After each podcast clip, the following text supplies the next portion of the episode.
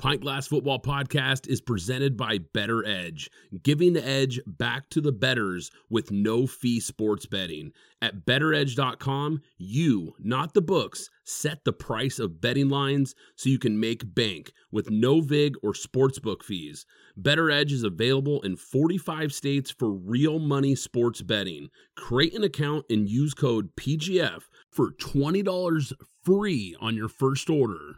Play the game without getting played at betteredge.com. Welcome to the Pint Glass Football Podcast.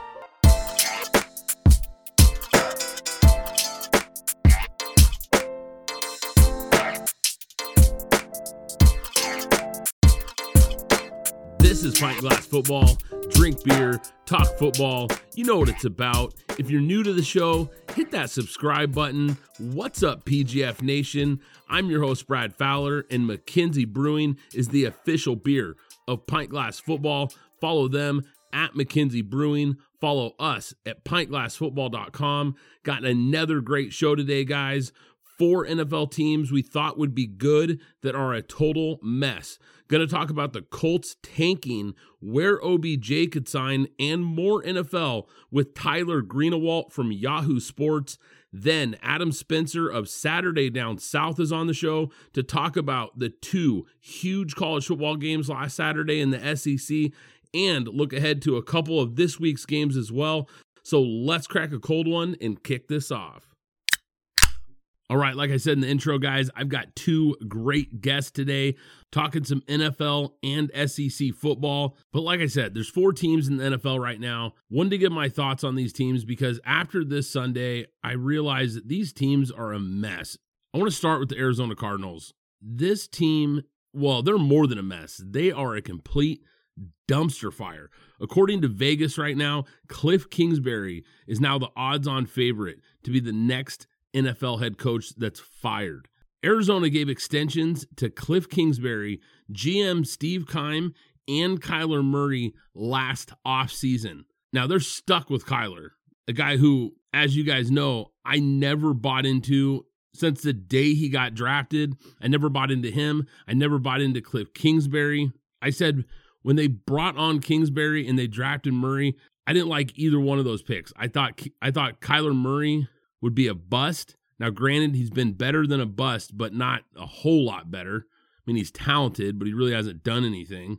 And with Cliff Kingsbury got hired, I said, this is a guy who couldn't win at the college football level. When he was coaching at Texas Tech, he had a losing record. And now suddenly he was going to go to the NFL and improve as an NFL head coach. I just never saw it.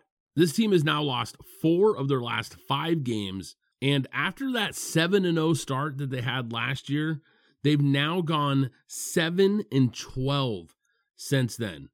It's really come off the rails.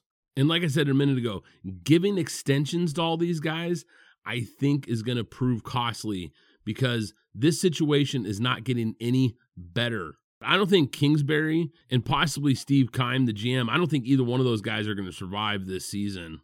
Speaking of a mess, the Raiders might just be the most disappointing team in the NFL. They blew another huge lead last Sunday to Jacksonville. This is the third 17 or more point lead that they've blown this season. Look, it is over for Josh McDaniels as a head coach. You get an opportunity like this to coach a team that was a playoff team with a good quarterback, not a great quarterback, but a good quarterback, good weapons, good receivers. You bring in one of the best wide receivers in the game, a team that won 10 games last year and made the playoffs, and now they're a tire fire. And look, I was wrong about this hire. I thought this would work. I really did. I thought Josh McDaniels would come in and this team was going to make some noise. I knew they were playing in a deep AFC and an AFC West that in the preseason we thought looked completely loaded. But now that we look at it, the Raiders and Broncos are both a mess. Both those teams had big expectations and aren't living up to them. But I think it's clear now that Josh McDaniels is one of those guys. He's on a long list of coaches that are just better off as coordinators because the Raiders just have too much talent on this roster to be this bad.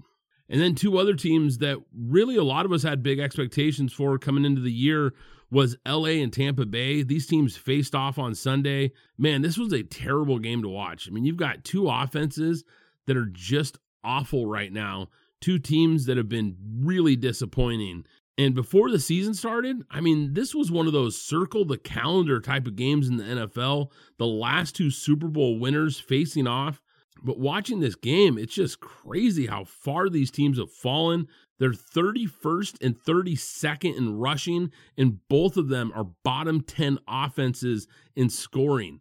I mean, this was a hard game to watch. Now, the game winner from Brady in that final drive, 44 seconds to go, no timeouts.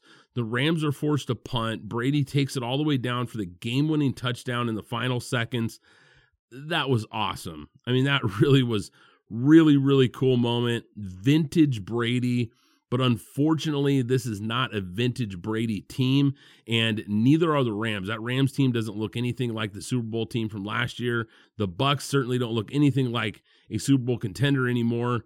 It's over for these teams. I think the Bucks winning definitely keeps them in the mix in the NFC South because that division is so bad. There's still a really good chance they're going to win that division and get into the playoffs.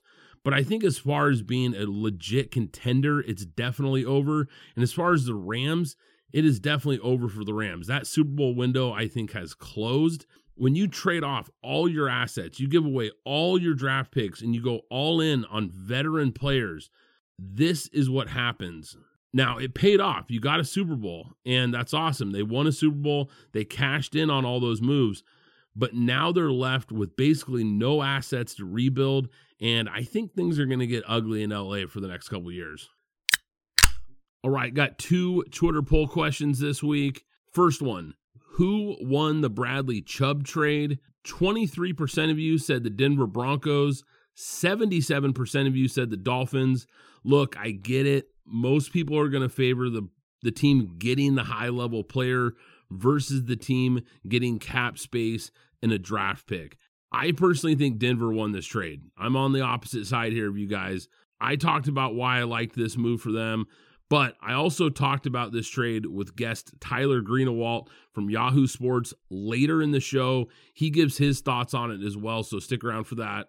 The other Twitter poll question I had up this week was Was Alabama LSU the game of the year in college football?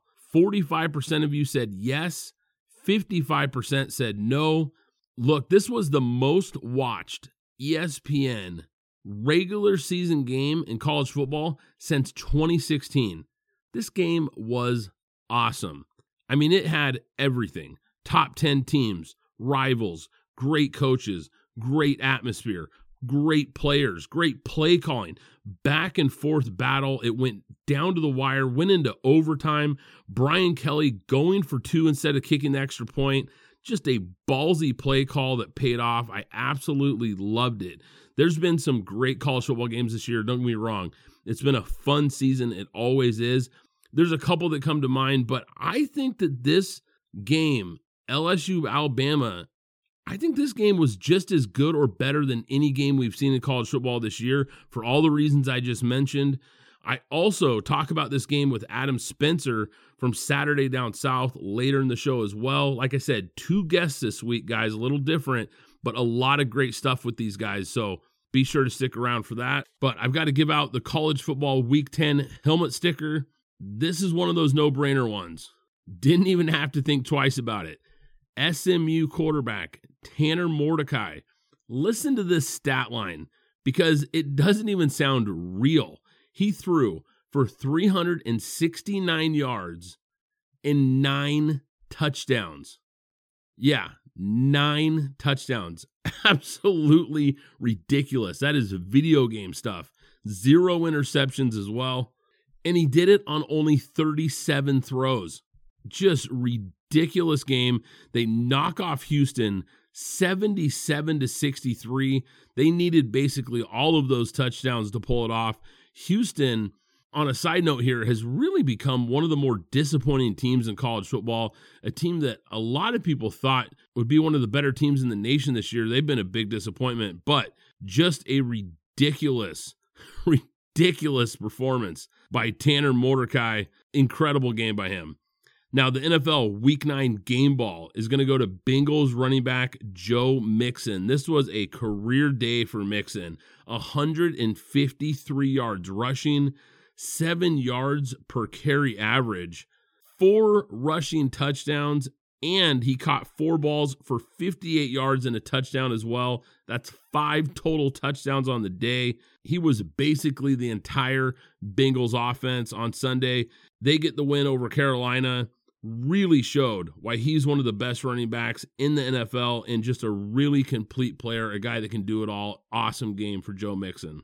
All right, and just like last week, this week, the pick six is going to be on Twitter. I'm going to post it on Twitter again, just like I did last week. Be sure to check it out at PGF Podcast. Last week on there went 4 1 and 1. Finally had a good week. I've been getting roughed up with the betting picks, but 4 1 and 1, I will take it every single time. Really hope to keep things going this week, so be sure to look out for that on Twitter. Excited to be joined by Tyler Greenawalt, who covers the NFL for Yahoo Sports. Tyler, thanks for coming back on the show. Yeah, thanks for having me, Brad. Always appreciate coming on. Yeah, excited to have you back on. We had you on in August before the season started. It's cool to have you back on here, talk some NFL football. We're kind of in that midway point. A lot of interesting stories going on. I want to start here, Tyler, with the situation in Indy. You wrote an article recently reporting on Colts owner Jim Irsay contacting Jeff Saturday before he fired Frank Reich. It's safe to say that this hire really caught a lot of people off guard. Tell us how this all went down.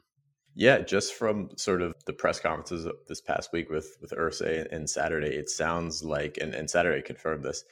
Irsay called him during the the Week Nine game, not about the job he says, but just about kind of what's going on with the Colts and why they can't pass protect. They had like a ton of sacks against the Patriots. So that first call sounds like was just kind of talking shop. And then sort of later that night, Irsay called Saturday again. It was like, hey, I'm going to let Frank go.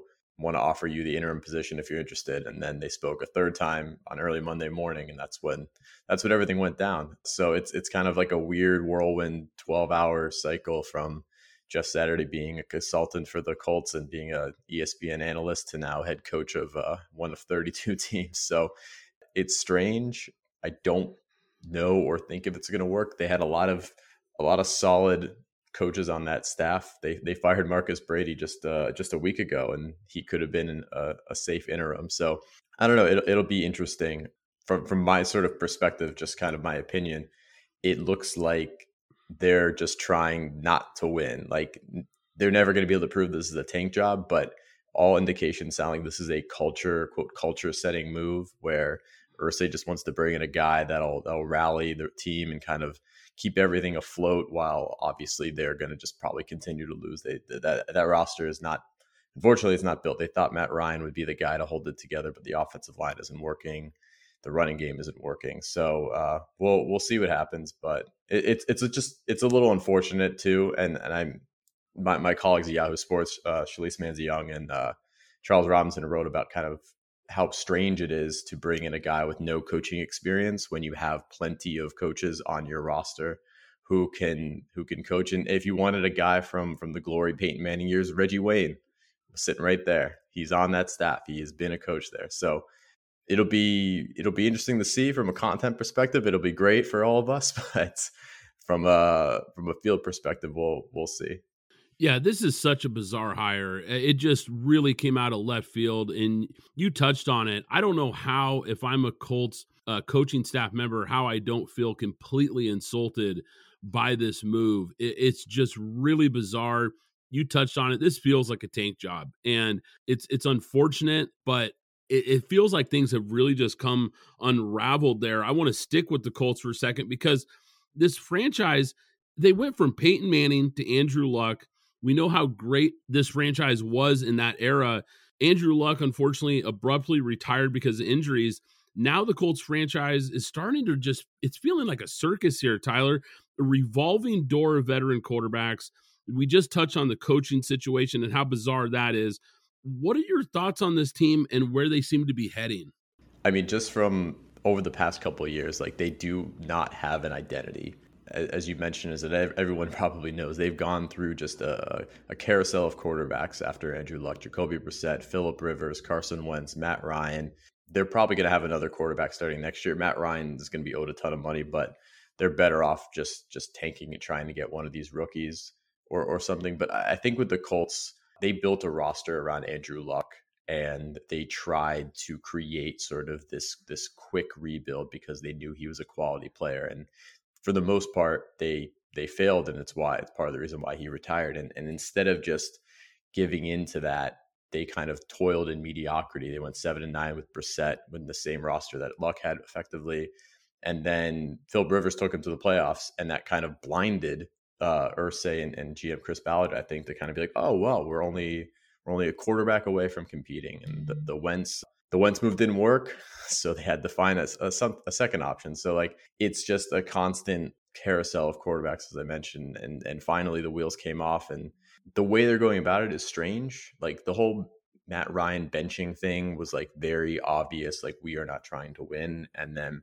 firing Marcus Brady, who doesn't call the offensive plays, and then hiring Jeff Saturday over over Frank Reich. So like it, it's they're making it very obvious that they have given up on the Andrew Luck roster dream. And as crazy and, and dumb as this whole season has been for them, it, it is the best move. They should have done it years ago. They should have done it right after Rivers retired. But they're they're going to be far down in the AFC for for a while now because they're going to have to hit on quarterback and they're not going to be able to spend a lot of money. I, I think it was uh, over the cap that that reported they've spent the most money on different quarterbacks since 2019. It's it's an insane amount of money they've allocated to guys that just have not done anything. And then you see a team like the the Titans who just they can trot out Ryan Tannehill or Malik Willis, and all they got to do is run the ball, and they're good and have a good defense. And even the Jaguars, who though they are playing just as poorly as the Colts, they have shown the ability to perform on offense and on defense, and they're an ascending team if we want to categorize them that way. So the the Colts have finally decided to give up, and it's a couple years too late. And now we're just kind of seeing not just like a wheel fall off, like the whole wagon is just combusting in front of us. Yeah, I don't think I could have said it any better. It, it just does. It feels like this has been coming, and maybe I should have saw it coming because I'm going to point the finger at myself here. I thought the Matt Ryan move would stabilize that quarterback position I, I didn't realize that the offensive line had deteriorated as bad as it, as it has. I thought that was still going to be a good enough O line with with Jonathan Taylor and a run game. This was a team that I thought could make some noise this year, but you're right. It has gone in the completely opposite direction. They have fallen apart quickly and they are waving the white flag. And, and this franchise is due for a complete reset. But the way they're going about it just feels like a total mess and it, it's just it's going to be fascinating that's for sure you touched on it it's going to be a lot of great content for writers and podcasters like us but but man what a mess it's become in Indy and quickly it has become a mess. Now i want to shift gears here you reported recently that the cowboys have interest in signing odell beckham jr which i think makes a lot of sense. They really need a number two wide receiver but it sounds like multiple teams are interested. Two part question here tyler where do you think he goes and where do you think the best fit for him would actually be? Only Odell Beckham knows what he wants. In my, I, I feel like he probably wants to, to to compete for another championship. I think Bart Scott said it best. I think a couple of weeks ago when the whole Elijah Moore trade request from the Jets went down.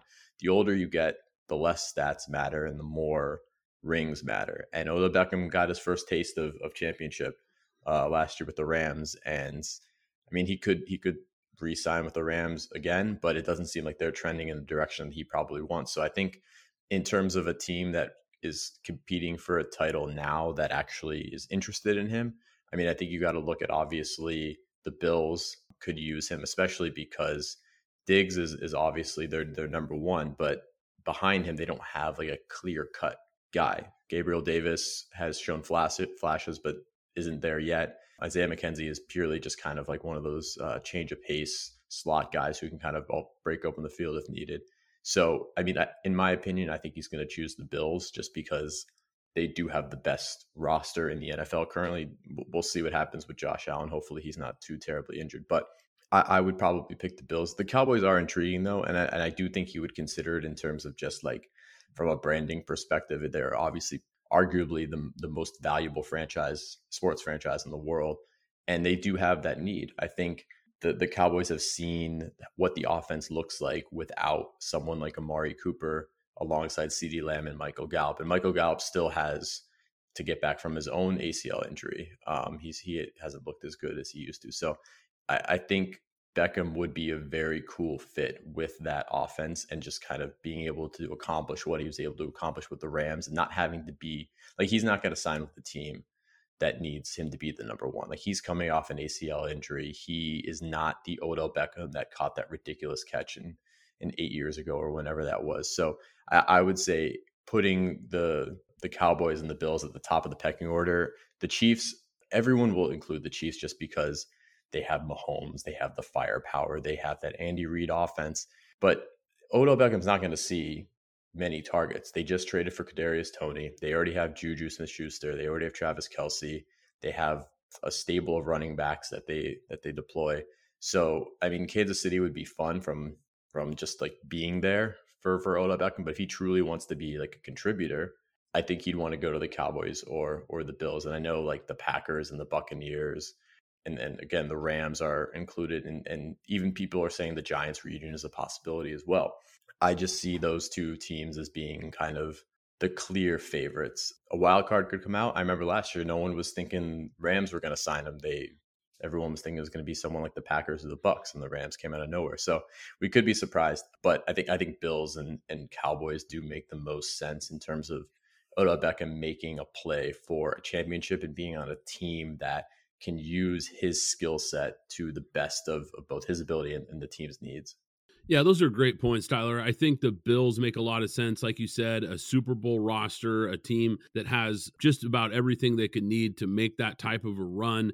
He could also be a good fit as a number two, number three type of option there. You touched on the Chiefs. It kind of fits as far as like, here's a Super Bowl team. But you're right, it's a crowded wide receiver room. And I'm not sure he would be a, a true number two or three option there. And I think that wouldn't be as appealing for him. I think the Cowboys are interesting, though because like you said, this is a team that just really could use his skills and they desperately need a number two wide receiver. And with the NFC feeling really wide open right now, I don't think we can count the Cowboys out as far as being a team that could really make some noise this year. So I, think it makes a lot of sense because this is a guy that, like you said, is is more about the rings and the team's success at this point in his career. We saw after that Rams win, there was some footage of him being very emotional after that Super Bowl win. You could tell how much it meant to him. And I think you're right. He's going to want to play for a contender.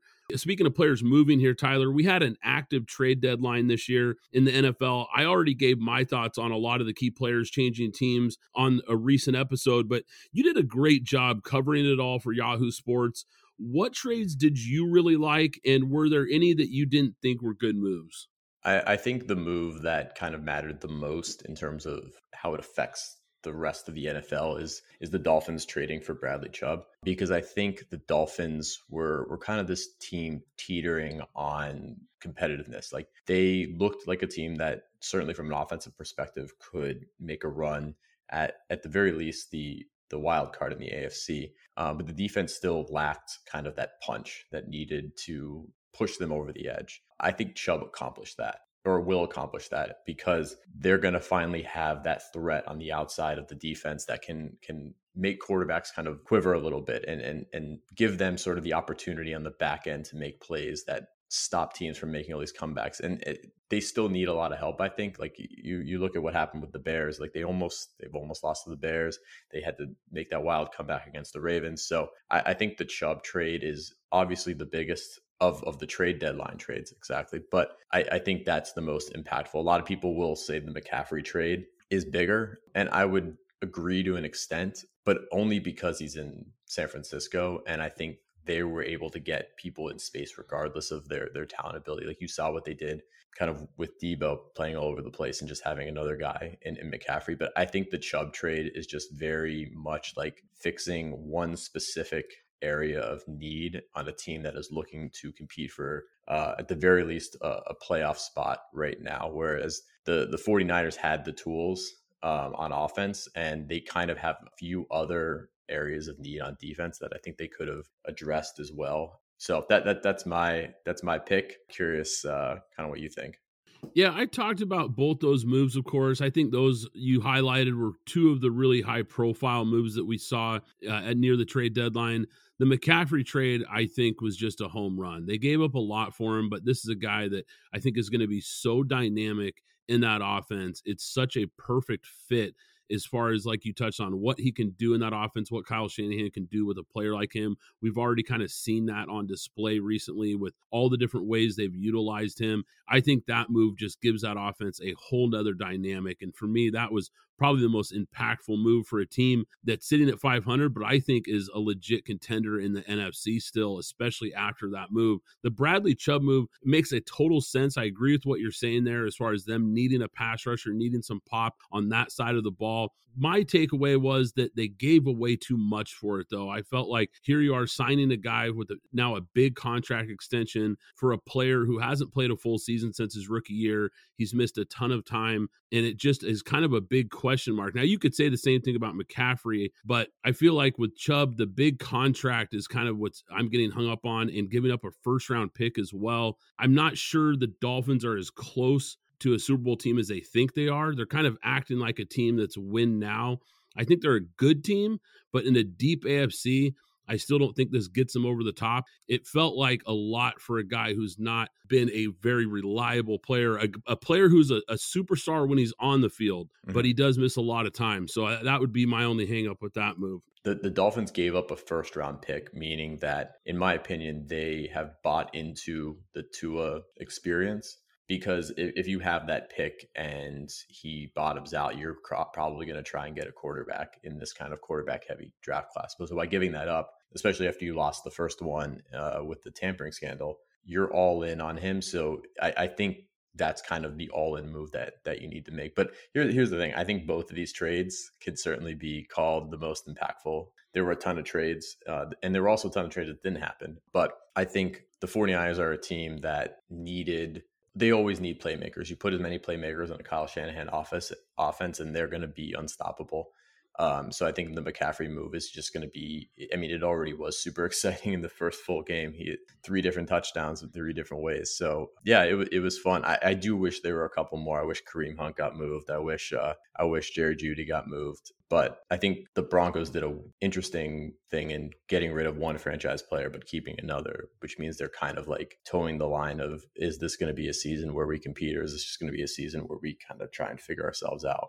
Yeah, I, I, touched on that on a recent episode too, because I thought that the Bradley Chubb move, it totally makes sense why Miami would want a guy like that. But I actually thought the Broncos made a nice move there because they were going to have to sign him to a big extension. Mm-hmm. Now they free up some cap space for a team that's, let's face it, they've been disappointing from where their expectations were. And they have a guy, Baron Browning, who's really starting to come on. And I think they see this young guy starting to come on. they think, okay, we have a cheaper replacement that we can plug that hole with and save ourselves a lot of money and get a first round pick in return. I actually thought it was an outstanding move from from their side of things. Now, you made a comment recently on Twitter where you said, "Other than the Eagles, I have no idea who is good."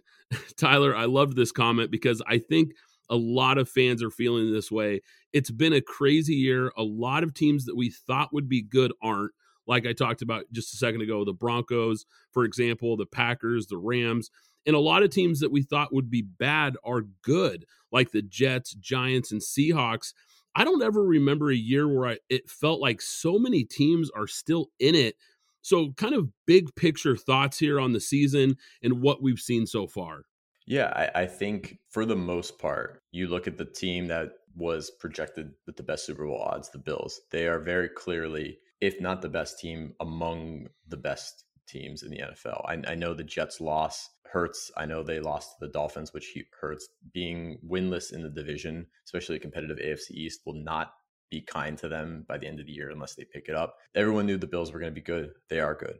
Uh, a lot of people picked the Eagles as kind of like this dark horse good team in a, in the NFC East, and they ended up being even better than we thought. Jalen Hurts looked in, looks incredible. They also have an incredibly easy schedule, but hey, you know what? You win the games in front of you, and and they're winning them. So I think you can put them and and kind of the Chiefs among the top three. And I think with everyone else, it's just a it's a combination of opportunity and the fact of uh, coaching playing a huge role now. I, I think in the past, teams have sort of relied on playmaking ability, especially the quarterback position, to kind of push them over the edge and when maybe coaching really wasn't that important. You saw that a lot with in green bay with uh, aaron rodgers you saw that with tampa bay and uh, and tom brady obviously and and for whatever reason whether it be age scheme defense is kind of figuring out these players quarterback just hasn't been important anymore uh, and you kind of see like fantasy football is interesting because it doesn't always translate to reality, but in this case, it kind of does. I can't, I don't know the exact stat, but plenty of fantasy football analysts have, have noted that this is the year where, unless you have one of the best quarterbacks, whether it be Jalen Hurts, Josh Allen, Lamar Jackson, or uh, or Patrick Mahomes, unless you have one of those guys, none of the quarterbacks really matter. No one is playing at a high level apart from those four players, um, and you kind of see production and wins come elsewhere. Defense the running game kind of just manufacturing wins. Like the, the jets being six and three is insane because they have zach wilson at their quarterback. And we all know that zach wilson has not shown the ability to be that guy yet. You see a guy like kirk cousins go seven and one with a new coach pretty much the same team brand new coach. It, it's it's interesting to see and i don't even know how to sort of like compute how much coaching matters but Seattle is a perfect example where they had the opportunity to completely rebuild, hit hit the detonate button, get rid of Russ, get rid of Pete Carroll, get rid of their GM, and kind of move forward with that. And all they did was get rid of the quarterback, and now they're leading the NFC West with because they have Geno Smith, who's been in the system since 2019. They have a really good running game with a good offensive line, and their defense is playing at a high level, kind of like what they did in the early Russ years. So I, I think what you're seeing is coaching matters more than ever before. And it's maybe not specific to having a superstar quarterback unless you got one of these top four guys. Yeah, that's really interesting. You put it that way because listening to you talk there, I, I, was kind of running it through my head as well, thinking, gosh, you're right. It's been really unusual in that way because we've seen some really good teams that don't have the star name quarterback. The the New York teams with Daniel Jones and Zach Wilson and like you touched on Geno Smith and some of these guys that we really didn't think would be able to carry teams to this type of record or playing at a high level. And you also touched on the defense. You mentioned fantasy football. We focus a lot on football betting on this show, and and one thing I know has been a really heavy trend is the under. Yeah. We've seen an unprecedented amount of unders hitting this year. It's been a very defensive driven league this year, and the scoring is down. It's it's been fascinating. It really has, and it's always fascinating when I have a guy like Tyler Greenawalt on the show. He covers the NFL for Yahoo Sports. Be sure to check out his work at yahoosports.com. It's always a great read, and it's always great having you on the show. Thanks again, Tyler. Yeah, this was awesome, Brad. Thanks for having me again. Always, uh, always happy to come on whenever you need me. Pint Glass Football Podcast is presented by Better Edge, bringing the edge back to the bettors with no fee sports betting. At BetterEdge.com, you, not the books, set the price of betting lines so you can make bank. Better Edge is available in 45 states for real money sports betting. Play the game without getting played at BetterEdge.com. Excited to be joined by Adam Spencer, who's an editor and writer for SaturdayDownSouth.com. You guys got to also be sure to subscribe to the Saturday Football newsletter. Adam, thanks for coming on the show. Yeah, thanks for having me, Brad. I'm uh, I'm excited to be a first time guest.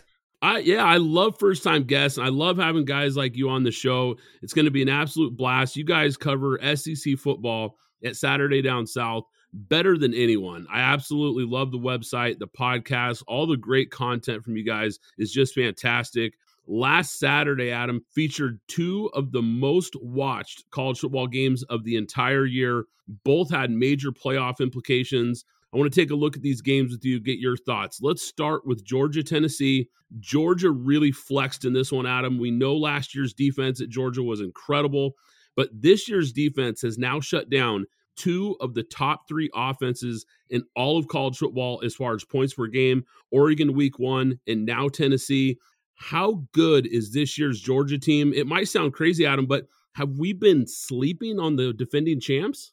Yeah, I mean, I think that uh, they were getting the right amount of respect in the coaches and uh, AP polls. You know, they were they were at number one in those heading into this game. But uh, you know, I have no problem with uh, with Tennessee getting that number one nod in those initial rankings because their resume was frankly better. You know, they had a win over Alabama, they had a win over uh, Pitt on the road, and Pitt was ranked at the time. You know, they went and you know, defended their home territory against Florida, and Florida, you know, is a up and down team. But they went into Death Valley, which we just saw is no easy task, and they absolutely blew the brakes off of LSU. So, you know, I, I was I was fine with the with the Vols getting the number one spot in the first CFP rankings, and you know, then that's why you play the game. And uh, Georgia was like, no, you know, we're the better team, and let us prove that. But uh, you know, I just I just think Georgia is uh, is the best team in the country now, and they've emphatically proven that. And uh, you know, I, I don't think that they're going to face too many challenges before the SEC championship game here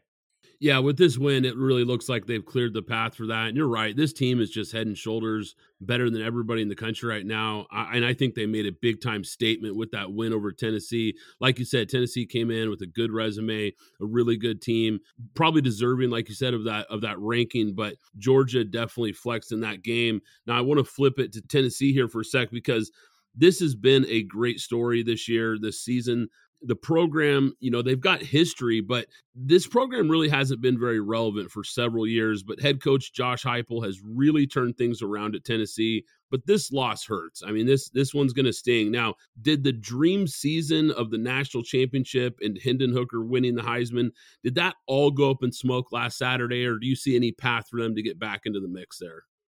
Um, I think that Hendon Hooker's Heisman hopes definitely took a major hit. You know, that was a that was a really tough game for him. He was overthrowing people he didn't have much much time to throw, but uh, he also wasn't being very accurate when he did. I think that his Heisman hopes are on life support right now. But uh, as as for the Vols, they're still very much in the playoff mix. I mean, Clemson's loss definitely hurt them or helped them.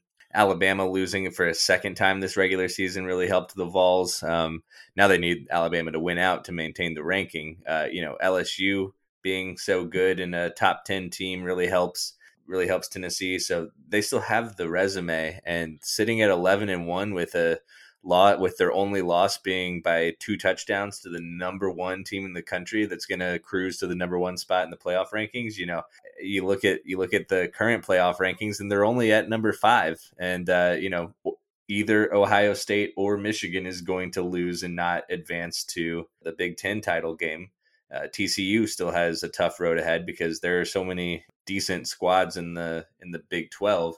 Uh, you know, are they going to put a one-loss Oregon team in ahead of Tennessee? Well, Tennessee went into a true road game and hung tougher with Georgia than Oregon did. So I, I, think that the path is still very much there. And if Tennessee takes care of business, frankly, I would be surprised if they didn't get the three or four seed, probably the three seed, just because they wouldn't want to put Georgia and Tennessee a rematch in the semifinals if they can avoid it I think the Hendon Hooker really not performing very well in that game. I think you're right. The the Heisman is probably out the window for him, but but I think you're also right about Tennessee still being in the mix here. I think the, they do have a path to the playoff. You laid it out perfectly. If they take care of business, I think they're going to be in that discussion, and they probably should be. So now I want to shift to maybe the game of the year Alabama LSU. This one was an absolute blast. Brian Kelly and the Tigers pull off a monster win in overtime, essentially ending Alabama's chances of making another college football playoff.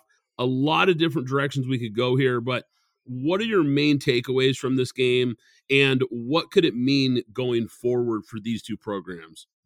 Yeah, I mean, I think that uh, you know Brian Kelly really made a statement. You know, he came to LSU to win games like this, and uh, you know, in his first try against Alabama, he's now one and zero oh against Alabama as the coach at LSU. So, you know, that's a major statement there. Credit to to him and his staff for turning things around. Uh, that that week one loss to Florida State was not great, but uh, you know, other than that, they've been with one hiccup against Tennessee aside. You know, they've been really, really good. Jayden Daniels deserves some fringe Heisman contender uh, talk around him. He's been really good taking care of the ball, making plays with his legs. He's increasingly getting more comfortable with his receivers, which is a scary thought. Uh, so, you know, I, I, really like what Brian Kelly has done there in such a short amount of time, turning that program around uh, after it had cratered a little bit after the 2019 title. Now, as for Alabama, like I am a little concerned about this. You know, there's so much NFL talent on that team. You know, there's potentially two of the first three picks, maybe even the first two picks, and Will Anderson Jr. and Bryce Young.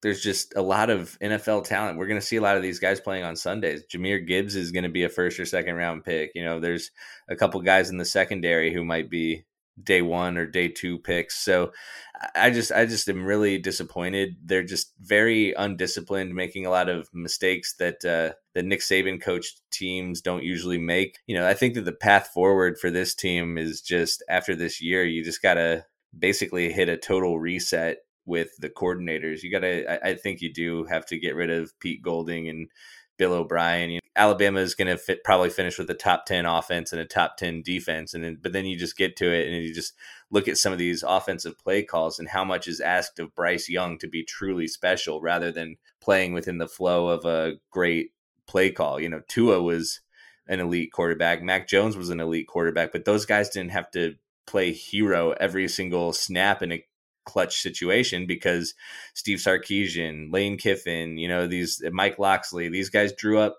more coherent plays that uh, the quarterbacks actually could work within the system to to make. And Bryce Young just has to do everything himself, and that's not fair to him. So I think you just have to reset at the coordinator positions this offseason. I want to follow up here with this. I recently Paul Finebaum came on ESPN and made a big statement when he declared that college football had caught up to Alabama. What are your thoughts on that? Is that an overreaction, or do you think there's some validity to that statement? No, that I don't think that college football has caught up to Alabama. I think Georgia has caught up to Alabama, and you know, there's always been, even in Alabama's title years, there. I think you know Saban has six titles at Alabama, and I think only two of them were undefeated seasons all the way through. So a regular season loss isn't necessarily out of the question. I, I think that two losses is definitely concerning, but has the rest of college football caught up? No, Georgia has, and that's that's the concerning spot because Georgia has not only caught up, but these past this past year and a half now, heading into two years, they've exceeded Alabama. So that's that's who you have to measure yourself against now, and it's no surprise that Kirby Smart was one of Nick Saban's favorite assistants of all time. You know, he, he's proving why with the program that he's built in Athens, and uh, and yeah, so it's it's Alabama, it's Georgia, and then can they get beat by some teams every now and then? Sure, but they're still far and ahead of the pack, especially when you consider the recruiting rankings. Yeah, the recruiting rankings really tell a lot because I think you're right. I think it's a little bit of an overreaction because I think you hit it on the head. I think Georgia has caught up to Alabama and I think the rest of the SEC is very competitive, like we've seen with with Tennessee's rise and some of these other programs. It might be as deep as it's ever been, and that's a pretty big statement considering how good this conference has been over the years. But to say that the rest of college football is caught up, I do think was a bit of an overstatement. But I think you're right when you look at the recruiting. Georgia is now recruiting at that level or even above that level that Alabama has, and Alabama has been so dominant when it comes to getting the top tier players and Georgia has done an equal or better job in that regard, and it's starting to really show on the field. So I think that's a great point by you. Now, there's speaking of head coaching here, there's a big job opening in the SEC, and that's at Auburn. Your colleague Matt Hayes at Saturday Down South wrote a great article on why he thinks the Tigers should go after Deion Sanders. What do you think of the possibility of Deion going to Auburn? Yeah, I think Deion would do great things at Auburn. You know, I, people people get too caught up, in my opinion, on well, he doesn't have that much coaching experience. You know, he's coaching it that, but like you don't need the on-field coaching experience in this day and age. Like he is a great personality, and he's he's a good CEO. Like he's hired good assistants who have come with him. He he recruits at an elite level. So Shane Beamer has turned around South Carolina to an extent after it bottomed out under Will Muschamp. He doesn't call plays on either side of the ball. He's just a CEO who runs things. You know, uh, Nick Saban doesn't call plays anymore. He just runs things. Kirby Smart doesn't call plays. Brian Kelly doesn't call plays. So you know, these are some of the best coaches in the in the country here in the SEC, and uh, you know these guys don't call plays on game day; they just run the program. And yeah, they have a hand in everything on game day, maybe more than Deion Sanders would, but college football is about recruiting these days. There's no better recruiter out there than Deion Sanders, especially if you stick him that close to Atlanta. He's going to get a ton of talent. So I think either Auburn or Georgia Tech needs to hire him and uh, just give him some time to do his thing. I think he'll get a ton of talent in the portal. I think he'll get a ton of elite freshmen. He's already proven that. Heck, I mean, he could even get Travis Hunter to come along with him from Jackson State if he wants to go that route. So I just, I just really think that uh, that Deion Sanders is going to be a successful Power Five head coach, and it, it's okay that he's not going to necessarily call plays on either side of the ball because he doesn't need to. And frankly, some of these head coaches, you know, Eli Drinkwitz and Jimbo Fisher should give up play calling duties and just focus on being a CEO on game days. Yeah, that's a great point. I think you're right. I think sometimes we get too caught up in looking at coordinators or guys that this guy's a great X's and O's coach or he's a great mind, he's a great play caller, so forth. I think sometimes we forget that you're right. It is more of a CEO position and you're overlooking an entire program. There's a lot more to it than designing plays and drawing up plays and calling plays. Not that that isn't important, but I, I like your take there. I think that makes a lot of sense. Now, I want to take a look here ahead. We talked about some huge games last week. We've got some not quite as big, but we have two big games in the SEC coming up on Saturday that I want to take a look at. First is a sneaky good matchup between LSU and Arkansas. We know about the job Brian Kelly has done so far at LSU, but Arkansas coach Sam Pittman took over a program that was a total mess, and he has them going in the right direction. The odds makers in Vegas think that this game is going to be a close one. What do you think? I, I don't necessarily think that. I, I, think that this Arkansas program has issues. Um, I think that that defense is not great at all, uh, and now they have a couple of suspensions to deal with, including uh, Myles Slusher, who's uh, who is, has been a key player. You know, it's it's going to be tough for them to uh, stop that LSU offense. You know, maybe maybe the uh, the Arkansas offense. You know, with KJ Jefferson, with uh, you know Rocket Sanders is just torching everybody. Uh, you know, Jadon Haselwood's playing some of his best ball. Trey Knox is a red zone threat who seemingly only catches touchdowns. Uh, so they have some firepower on offense, but uh, I don't think that they can hang with Jayden Daniels and uh, and you know that receiving corps for 60 minutes without you know wearing down and allowing some big plays. That one really jumped out to me when I saw that line was LSU only a three point favorite. It really raised some eyebrows, and I instantly started thinking, okay, what do the guys in Vegas know about this game? What do they see as far as matchups that makes them think that this game is going to be that close? So that, that's definitely an interesting take there. I want to jump to another big SEC game. The Crimson Tide, they look to bounce back after that tough loss to LSU. Now at 7 and 2, Alabama takes on 8 and 1 Ole Miss. What should we be watching for in this matchup? Lane Kiffin's been talking about it all week. You know, he says he says he hates that everybody's talking about oh Alabama's dynasty's coming to an end and stuff. He's been calling it goat fuel because uh, it's fueling Nick Saban. Uh, so I think that you know Alabama's going to be hungry to make a big statement here, but you know this this team has really really struggled on the road. You know they they lost at Tennessee, they lost at LSU. You know they've they struggled elsewhere. You know they only beat Texas by the skin of their teeth in week two. So they commit too many penalties on the road. And now is Oxford the same atmosphere as Rocky Top? Is it the same as Death Valley? Is it the same as Longhorn Stadium? No. And that's that's where like I think that this is going to be a little bit better of an effort from Alabama on the road. You know, the crowd won't be that intimidating. So I, I, do think Alabama wins, but I I really think that this is going to be a lot closer than people might expect because you know that Ole Miss offense they can run it better than almost anyone in the country. You know, they're they're like third in the country in rushing yards behind only like Air Force and Navy or something like that. So they just pound you on the ground over and over again. And, you know, that's going to be a problem for this Alabama defense that has struggled to get in some of their biggest road tests. I also think that uh, it, it's just going to come down to, you know, last year, Lane Kiffin said the get your popcorn ready thing. They had a couple of uh, early fourth downs that didn't go their way. But like this year, too, Ole Miss and Lane Kiffin, like they just, they keep going for it on fourth down and, you know, they get it sometimes, but there's a lot of these key situations where they just fail and puts them in bad situations. So I really think that, you know, I like the aggressiveness because the analytics do say that you should go for it, but you know, you gotta, you gotta make a good play call. And that's what the analytics don't get. So I would like to see some uh, revamped fourth down play calls from Lane Kiffin. But if they can do that, they'll be in it in the fourth quarter, and that's all you can ask for against Alabama. Yeah, that should be a fun one. I'm looking forward to that game. It's an interesting matchup. I think, like you touched on there, the running game for Ole Miss is certainly going to be something to watch and see if they can control this game, shorten this game, and if they can really uh, get things going up front there with that offensive line. It's going to be really fascinating to watch.